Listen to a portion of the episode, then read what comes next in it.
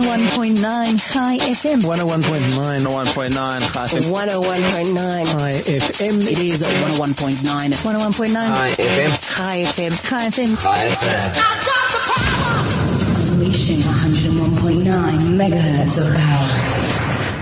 You're listening to 101.9 High FM. I'm Benji Shulman, and this is the New Blue Review. Welcome to the show.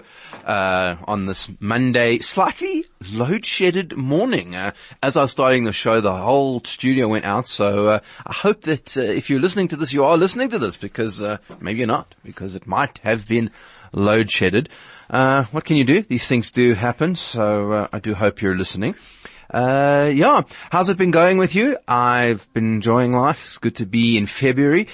Who watched the State of the Nation address? It was interesting, hey? It was very, very interesting. You've got all these different things going on. I have to say, what was really nice for me about the State of the Nation address is that for once in a very long time, you could just disagree with the president without him being like, you know, an idiot or people screaming or Madam chairing or any of this nonsense that we normally have to deal with the State of the Nation. You know, there was lots to disagree with. I'm personally still very worried about how they're going to treat the land issue in this country, what they're going to do about ESCOM. But the speech was, at least you could feel like there was an adult in the room. 80% of it had to do with the economy, 20% of it had to do with education, and those are two very important priorities. Yes, there were issues, you know, the NHI, I'm not really sure if that's so good for our country, as I said. So, you know, at least it was focused on the right things, even if you disagreed with it, and that was very nice to see. And I was also very gratified to see that this normal nonsense that we have with you know, using the Palestine-Israeli issue to score political points didn't come up, which normally does. So you can disagree with the president, but at least you have the feeling that he actually thought about the speech as opposed to just talking complete rubbish. So that was excellent. The one aspect that I do have to say did worry me the most, and I was like very concerned about this because I was kind of hoping that he would address this, and he didn't. So with that, I'm going to have to take him out on is Valentine's Day. I was kind of hoping that the president would just ban Valentine's Day entirely. I think it's the stupidest holiday in the world, and it's even worse that they impose it on kids. You know, okay, you probably went to a Jewish school if you're listening to this show, but, you know, I didn't. I went to a government school, and they used to use Valentine's Day as a way of, I think they ran out of fundraising ideas, and so they used to sell these stupid chocolate hearts and roses and whatever, and I just think it put like such unnecessary pressure on kids to get involved in something which they could really just have waited for and enjoyed. And I think it really, you know, just sets all sorts of strange expectations for children, and gives them very strange ideas early on, about these sorts of matters. So, yeah, I was hoping the president would just ban Valentine's Day entirely. Alas, he didn't. So now we have to deal with it this week. So, if anybody, has a view on this, I actually haven't seen that much Valentine's Day advertising, if I'm not mistaken. It hasn't really been a thing. Maybe people are still Black Monday'd out. But I'd love to hear from you. Should we just ban Valentine's Day? This is actually the question I have for Chai FM listeners today. WhatsApp us 061-895-1019, 061-895-1019. You can also SMS us 34519. We take tweets at Chai FM, and even emails on air at chaifm.com. We're very happy to discuss whatever you like, but especially the banning of Valentine's Day. Now, besides that, we've got a great show lined up for you today. Hopefully at the end we'll be talking a little bit about this Clover milk debacle that's going on at the moment. Interesting. DERCO, the Department of International Relations and Cooperation, not normally the kind of people who you expect would be getting involved in something like this. They had something to say, so that was being reported over the weekend. We're going to talk about that. Also, I want to chat about dual citizenship in relation to Lithuania. Very interesting article in the Jewish Report this week on that topic. So hopefully we'll get to talk about both of those. But just before we take a break, our first guest on the line today is going to be Gilad Halpern. And he is a guy from Israel, and he does podcasts, something called the Tel Aviv Review. So we're going to be chatting to him, finding out about the podcast, and just getting an idea about what he's going on in his projects. So that's going to be great. I'm looking forward to it already. Stick around. He's awesome. Yeah, let's take a short break, and we'll be back just after this. From talk to music, from Johannesburg to Israel, from sport to business, this is 101.9 High FM. When you are finished listening to this show, okay, and you finish listening to Kathy, and you finish listening to Howard, and you're just basically, you know, so much full of High FM that you have to listen to something else Jewish related. I would like to suggest that perhaps you could listen to our next guest. It's a guy by the name of Gilad Halpern, and he runs a podcast called the Tel Aviv Review, and it's a podcast that I would say is for people who like ideas, they like debate, they like intellectual arguments, and Gilad really has a knack for choosing all the best Jewish intellectuals you've never heard of, and all sorts of topics that you've never heard of as well, whether it's Jewish territorialism in the 19th century, or the Israeli-Palestinian issue, or genealogical stuff, or really anything you can imagine. Gilad has managed to find someone who he'll do a great interview with, and I really love listening to him. I regularly tune into his podcasts, and I also like to know that when I'm finished with it, not only will I be more informed, but I'll probably be slightly annoyed as well, because I often disagree with him, and he really likes it. He actually puts that in the podcast, that if you're not slightly annoyed, then he's not doing his job. He also has done some stuff on South Africa as well, so if you're interested in that, he also got a few podcasts on that. So we thought we'd bring him onto the show, chat to him, see what he's up to, and find out generally what's going down in the thinking people of Tel Aviv. Gilad, welcome to the New Blue Review. How's it, Benji? How are you? How's it? Yeah, you see, he's been practicing. Very, very good. Well done. So, Gilad, first of all, before we get into it, what started you on TLV1? Tell people a little bit about that, because I think it is, even for Israelis, a bit of a new concept, an internet radio station. It is indeed. The Tel Aviv Review, TLV1, is Israel's first and now only English language radio station, and it's entirely online. It started in 2013 amid a wave of other, English language, news media or media outlets in general, in Israel going, online. There's been a lot of newspapers and news sites are doing that, to name just a few, the Jerusalem Post, Haaretz, Ynet, and many others. And there were a few television stations doing the same, like i24 News that you might have heard about. And there was no radio stations doing that. And then, there was this lacuna that needed filling. And the founders of TLV1, the Shelem family, started and recruited all sorts of journalists, such as myself. I had been working for Haaretz newspaper and Ynet for about a decade before, and they brought me on to start to set up the News and Current Affairs division. Now I was starting to get a bit tired of doing the news, so I told the program director that I wanted something for the neshama, for the soul, and I said I want to do a podcast about books and ideas. So she said, "Yeah, why not? Why don't you do it?" And then I started it, and it was like a side thing for a while, and then the News and Current Affairs division just closed down because it was scaled down it was just too costly to operate. And then the Tel Aviv Review started becoming my main occupation. From a side thing, it really became the focus of my journalistic work on TLV1, and it's evolved quite a bit. It started as rather short discussions with all sorts of people, including artists and writers and just, random interesting people. And by short, I mean 12 to 15 minutes. That's relatively long, but it's still short compared to what we do now. And now we're talking about like 30 to 40 minutes of in-depth interviews with researchers, with writers. And also another addition that I should mention is my co-host, Alice Hendling, whom I brought on about 2 years ago, and we've been co-hosting the podcast ever since. Very, very interesting. Gilad, I want to talk to you more about this. We're going to take a short break, and we'll come back and speak to Gilad Halpern about English radio in Israel. The best part of your day. At the heart of your community. All the talk. All the music. All the news. Chai FM.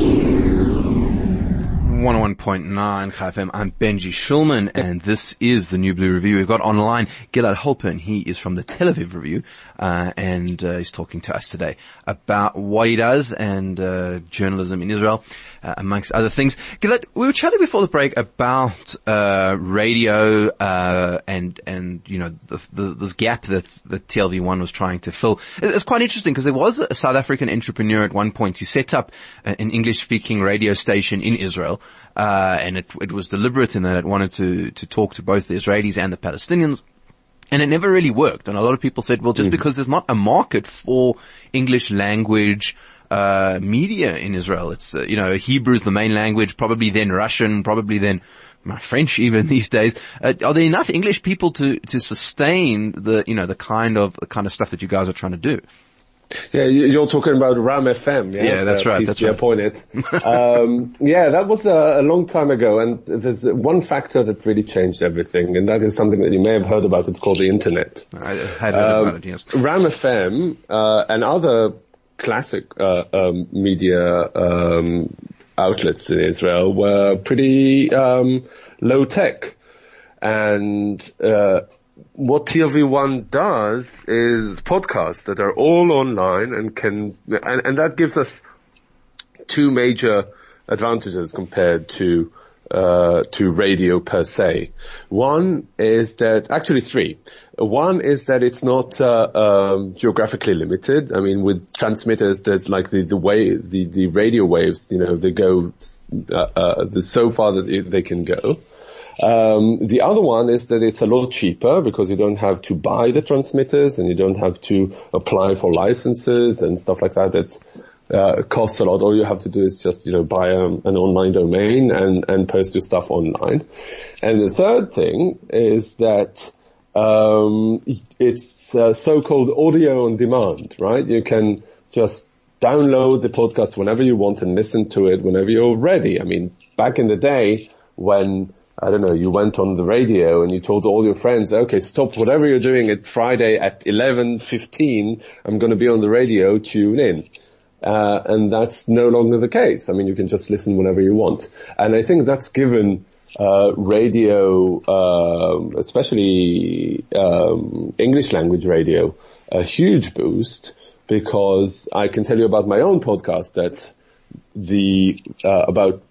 between 2/3 and 3/4 of my listeners are not even in Israel, predominantly in North America, where there is the English language is king.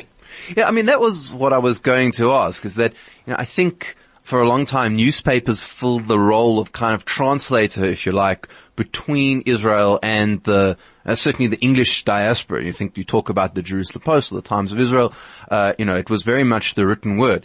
And obviously there's been a lot of toing and froing between the diaspora and Israel on all sorts of issues over the last couple of years.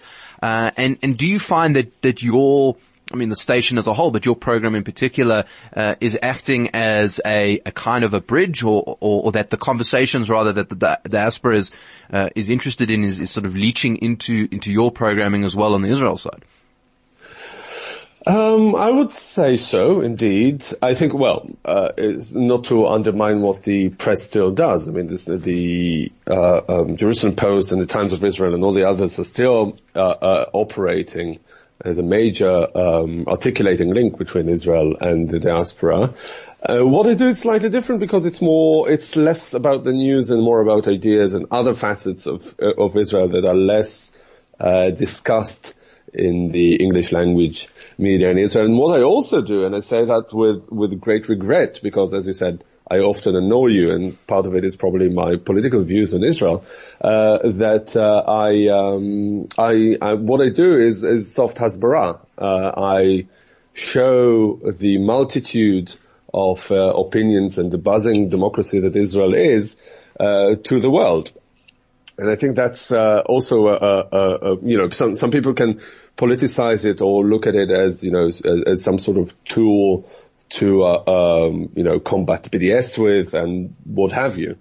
But I just see it as a perfectly intellectual exercise to look at really the richness of ideas, of research, of interesting people going about this country and, you know, showcasing it to the world. Do you think that as English speakers, I think you speak French as well, as obviously Hebrew and English, but do you think that English speakers in general miss out on a large chunk of the conversation in Israel because it happens in Hebrew, and a lot of it doesn't get translated or doesn't make it into the newspapers, and then so you've got a large chunk of the Jewish world which just isn't really tuned in to what Israelis are thinking and what the sort of the discussion really is? I think so. I wouldn't say entirely, but to a great degree, English speakers are less informed than Israelis. I don't think it's because of the language barrier. I just think it's because they don't live here. Mm-hmm. And, you know, just as much as you know less about a foreign country than your own country, it applies even to a country you care a lot about and are very interested in, which for many diaspora Jews, Israel is. I think that, you know, part of my role also is to try and, you know, I don't know if diffuse is the right word, but like perhaps open the channels. Enrich this rather narrow vision that many of them have of Israel, and not because of any malice of any sort. It's just that they're not sufficiently informed. Mm. And it's interesting because this has been in English media, but I think in Israeli media in general. And here, you know, I've had discussions on this show just in the last few weeks about people who are watching Israeli shows on Netflix, and obviously stations like yourself and books and all sorts of things. And you know, I want to chat to you more about that side of things as well. But there is kind of been a flowering of Israeli culture, in the last few years that has been accessible suddenly to the diaspora in a way that I don't think was available before. And a lot of Israelis and people who are thinking about Jewish peoplehood and this kind of thing are saying, well, you know, maybe Israeli culture in whatever form, whether it's Hebrew or English or written or audio or visual, is one way of also helping to to I don't want to say combat assimilation per se, but actually kind of help create Jewish identity for people all over the world in a way that probably wasn't there before. Yeah, I think it's really a lot less ideological than that. I think that, for example, Israeli TV is doing a lot better around the world today. You're probably thinking about Fauda and Hatufim, what is it called in English? I forget. All sorts of TV series that were sold to big networks around the world. And I think the reason is not because there's more interest in it, well, there is now, but because Israeli TV has just got better. There's more money for productions. The standards have risen considerably. Israeli TV now is world class, which it wasn't until very recently. And it's the same with Israeli literature. You had the big three novelists, Amos Oz, David Grossman, and Abraham B. Yehoshua, who were like, you know, the trio that controlled, I don't know, an overwhelming market share of Israeli translations into English. And now you have plenty of younger and, in my view, much better novelists and those three who are doing very well around the world. I think, you know, by implication, it really enriches the view of Israel around the world. But I don't think it's really ideological. It's just better and more interesting, and people react accordingly. You're listening to 101.9 High FM. I'm Benji Shulman, and this is the New Blue Review. We're talking to Gilad Halpern today. If you want to ask him any questions, please, by all means, you can WhatsApp us on 061-895-1019. You can SMS us on 34519. Tweet us at Chai FM, or send us an email on air@chaifm.com. We're chatting all things Israel, literature, culture, really whatever you like. I mean, Gilad, what do you think has has been responsible for the change. I mean, I'll give you two examples that really stand out for me as being sort of Israeli culture that wouldn't have been there, say, 10 years ago. The one is this guy, Nas Daily, who I'm sure you know, but if the listeners don't know him, he's basically an Israeli Arab guy who goes all around the world, made himself famous filming videos for 1 minute, and like really interesting stories and digs up stuff. I don't think he's particularly Zionist. I think he lives in California now or something, but he's not like sort of anti-Zionist, and I'm not sure that that he could have emerged from too many other places in the Middle East. I think that the Israeli context was important for him. And then the other one, of course, is Netta and Eurovision. Now, here's a song which is completely in English. I think it has one word that isn't English, and that's a sort of Arab word which is used as a colloquial term in street Hebrew in Israel. And yet, again, this is like a quintessentially, it's definitely something Israeli about what Netta brings to Eurovision. And none of this is people singing Hatikva, doing horrors, you know, classic Zionist culture as you might have thought about it, even 10 or 20 years ago. And it's suddenly been this big change. And so I'm interested in what you think maybe has brought this about. You know, what is creating this change that we're seeing in Israeli society at the moment? Well, I think it's mainly a generational change, and I mean that's what young people are interested in. Netta and Naz are, I think, in their 20s or even early 20s, and they are really cultural representatives of a very young generation that can, I think, correspond or perhaps communicate with the younger generation of diaspora Jews abroad. I also think that it's also thanks to the fact that in the internet age, everything is unmediated. And back in the day, I don't know if 10 or 20 years ago, perhaps even more, but all the horrors and hatikvas and, you know, the wooden Israel stuff would have come through mediators, through educators, through, I don't know, Jewish agency envoys and people who were trained in a certain way to bring a certain message to the diaspora. Now, that decentralized message in general, not just, you know, in the Israel diaspora context, but also, you know, look at how politicians communicate now with the people. There's no centralized message anymore. And there are many downsides to it because there's politicians on Twitter, falsehoods. For example. Exactly. Yeah, there's falsehoods and spins, and it's a lot easier to peddle, things with vested interest in them. Mm. But the upside of it is that there's a bit for everyone to choose from.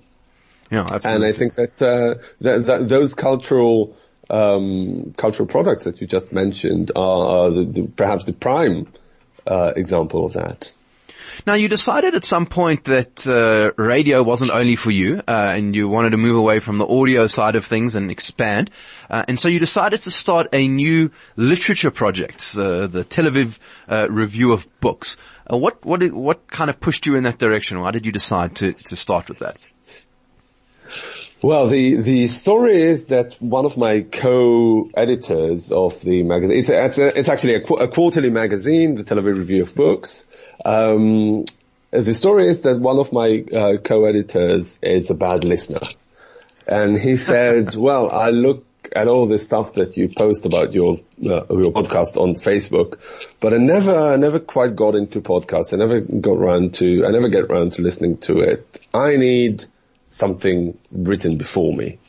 And he said, why don't we start a magazine? And I said, why don't we? And again, there's a gap that needed filling. I think what really tipped the balance for us was that Haaretz newspaper, the English edition, closed down their book section. That was about 2 years ago, I think. Mm. And we found that there was very few platforms for discussions of literature and books and ideas in written form in English about Israel. So we decided to launch this quarterly magazine that's entirely online. You can find it at tarb.co.il. That's the Tel Aviv Review of Books. And it has all sorts of discussions about culture and books and ideas, all with an Israeli angle to them.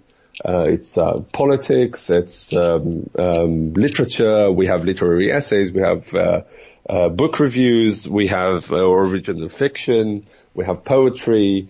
The first issue just came out just over a month ago, and there's another one in the works right now. Hopefully it will come out just before Pesach.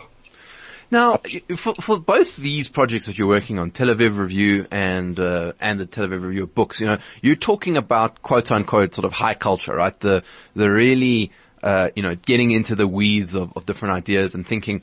And one of the big issues has been in the last few years, how do you pay for it, right? There's a reason why Haaretz closed down its book section. It's a reason why Ram as a radio station closed down. Because unless you Google or Facebook, finding funding for media-related projects, especially longer-form thinking projects, I think has become increasingly difficult. So I'm quite interested to hear, what are the approaches that are people using to try and find a way to make this sustainable? Because obviously, intelligent people want to take their time to write something for you. Then they that's time that they could be spent making money doing something else. Yeah. Well, first of all, we are of the opinion that everyone writing, every contributor has to get paid for or remunerated for the work. And this is something that not every publication believes in. I mean, this is just a preliminary comment. Yes, you're absolutely right. I mean, it's become increasingly difficult to monetize the media. I mean, it's no secret that the big newspapers around the world have sustained huge losses, huge blows to their financial robustness. And this is not very long after, the newspaper media used to be a very lucrative business. All the press barons of the day were some of the richest people around. This is not the case anymore, and has been for a long time now. I think, and I see in the way I work, that it's slightly, slowly but surely diverting from a commercial model to a more philanthropic model. People ask me, why don't you get advertisers for your podcast or for your magazine? And, the answer is that it's just not sustainable. Because first of all, there's very few people wanting to advertise. I know take for example, if you had, if you were the publisher of a local newspaper, I don't know, in rural South Africa somewhere, in a mid-sized town in South Africa. So you knew exactly who your advertisers were and who your readers were, right? If you had a shop or a service, a local service, you could go to the local newspaper, run buy advertising space, and then you would be able to target your potential clientele pretty easily. Now, because we broadcast to the world, and we have several, I'd say around 20,000 listeners around the world, it's very difficult to get someone to advertise to this very heterogeneous crowd. And also, 20,000 is a pretty good number for an independent podcast, but it's not nearly enough to justify a sizable investment. So what we do, we just go to organizations and institutions and think tanks and people who are perhaps like-minded or looking at high culture and ideas just like us. And in our case, it's the Van Leer Jerusalem Institute or the Israel Democracy Institute that we've been working with for quite some time now. And we work in tandem with them. They give us their sponsorship.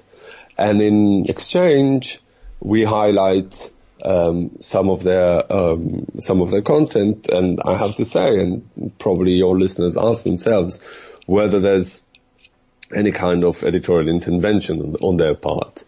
And of course, it has to be said that despite the fact that they sponsor the podcast, there's still complete editorial independence for us as the editors. But that's also not new. I mean, back in the day when, I don't know, a big conglomerate published in a newspaper, of course nobody thought, or at least they expected them, not to interfere editorially. So that, I mean, the professionalism, I hope, remains. Absolutely. We're talking to Gilad Halpern today of the Tel Aviv Review, and we'll take a short break, and when we come back, we'll be chatting to him further.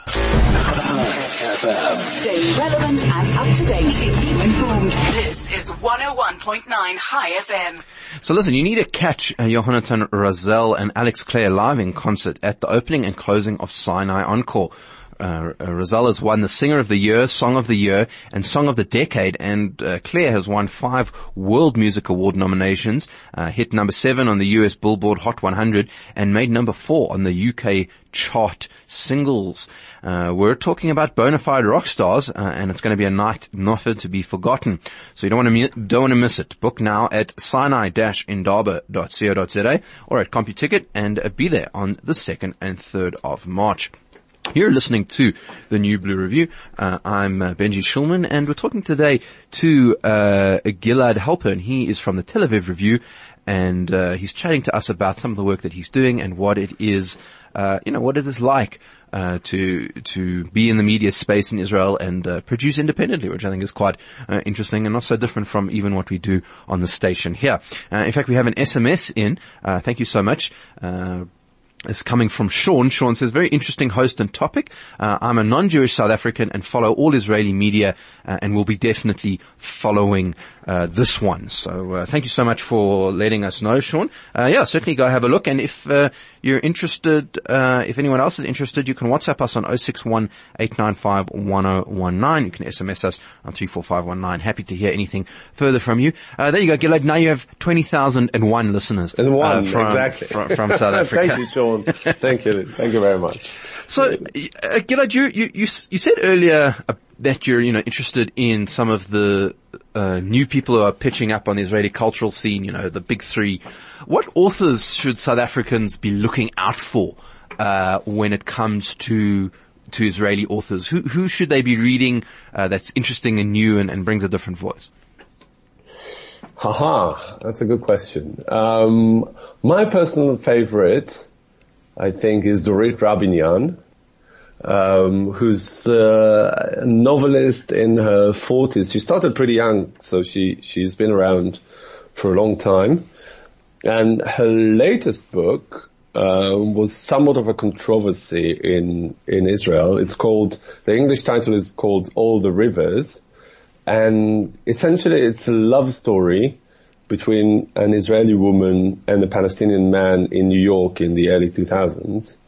And it was controversial in Israel because it was taken off the school curriculum, I think from middle school, perhaps high school, because it, quote unquote, promoted assimilation.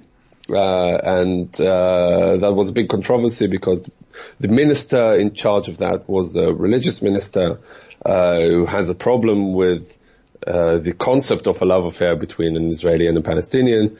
But the book itself, it has its own political undertones or overtones. But I think it's a beautiful piece of literature. Another novelist who's been doing very well, and I'm sad to say that I have yet to read her books, but she's been getting rave reviews in America, I mean in the New York Times and other very prestigious publications. It's called Ayelet Gundar, Gundar-Goshen, who's a young novelist. Actually, she went to school with me. She was a year below me, and now she's this international megastar. Another a novelist that I really like is very interesting. His name is Moshe Sakal, S-A-K-A-L, and he's written a book now that's also doing pretty well called The Diamond Setter, which is a gay love triangle, again with a Middle Eastern sort of angle. It's categorized as a new kind of new subgenre called queer Middle East. So it's about Middle Eastern young men engaging in homosexual relationships. The book itself is about a love story between a Syrian refugee that somehow makes his way into Israel with a diamond setter, with a professional, person, designer of jewelry. There's a lot going on, and really from very different and interesting angles. I'm really optimistic about the way Israeli literature is going. Yeah, that certainly sounds like something you won't find anywhere else, so that's worth having a look at those. And Gilad, just before we end, I can't let you get away with not answering a question like this on a show like this at a time like this. But in April we're having a big election. Is Bibi still going to be the president of or the prime minister of Israel? Well, it's a good thing that it's on tape, because in about 2 months' time you can come back and show me why I'm wrong. Whatever I'm going to say now. Okay, so here is my prediction. I think that whether he wins the elections or not, and he looks set to win them, he's finished. And I think that he is up to his neck in corruption charges for a long time now, but it seems like the noose is tightening, and there's going to be an indictment, or at least three counts of corruption and bribery and others brought before him. And I don't see a way where someone who has to such an arduous legal battle to fight can lead the country at the same time.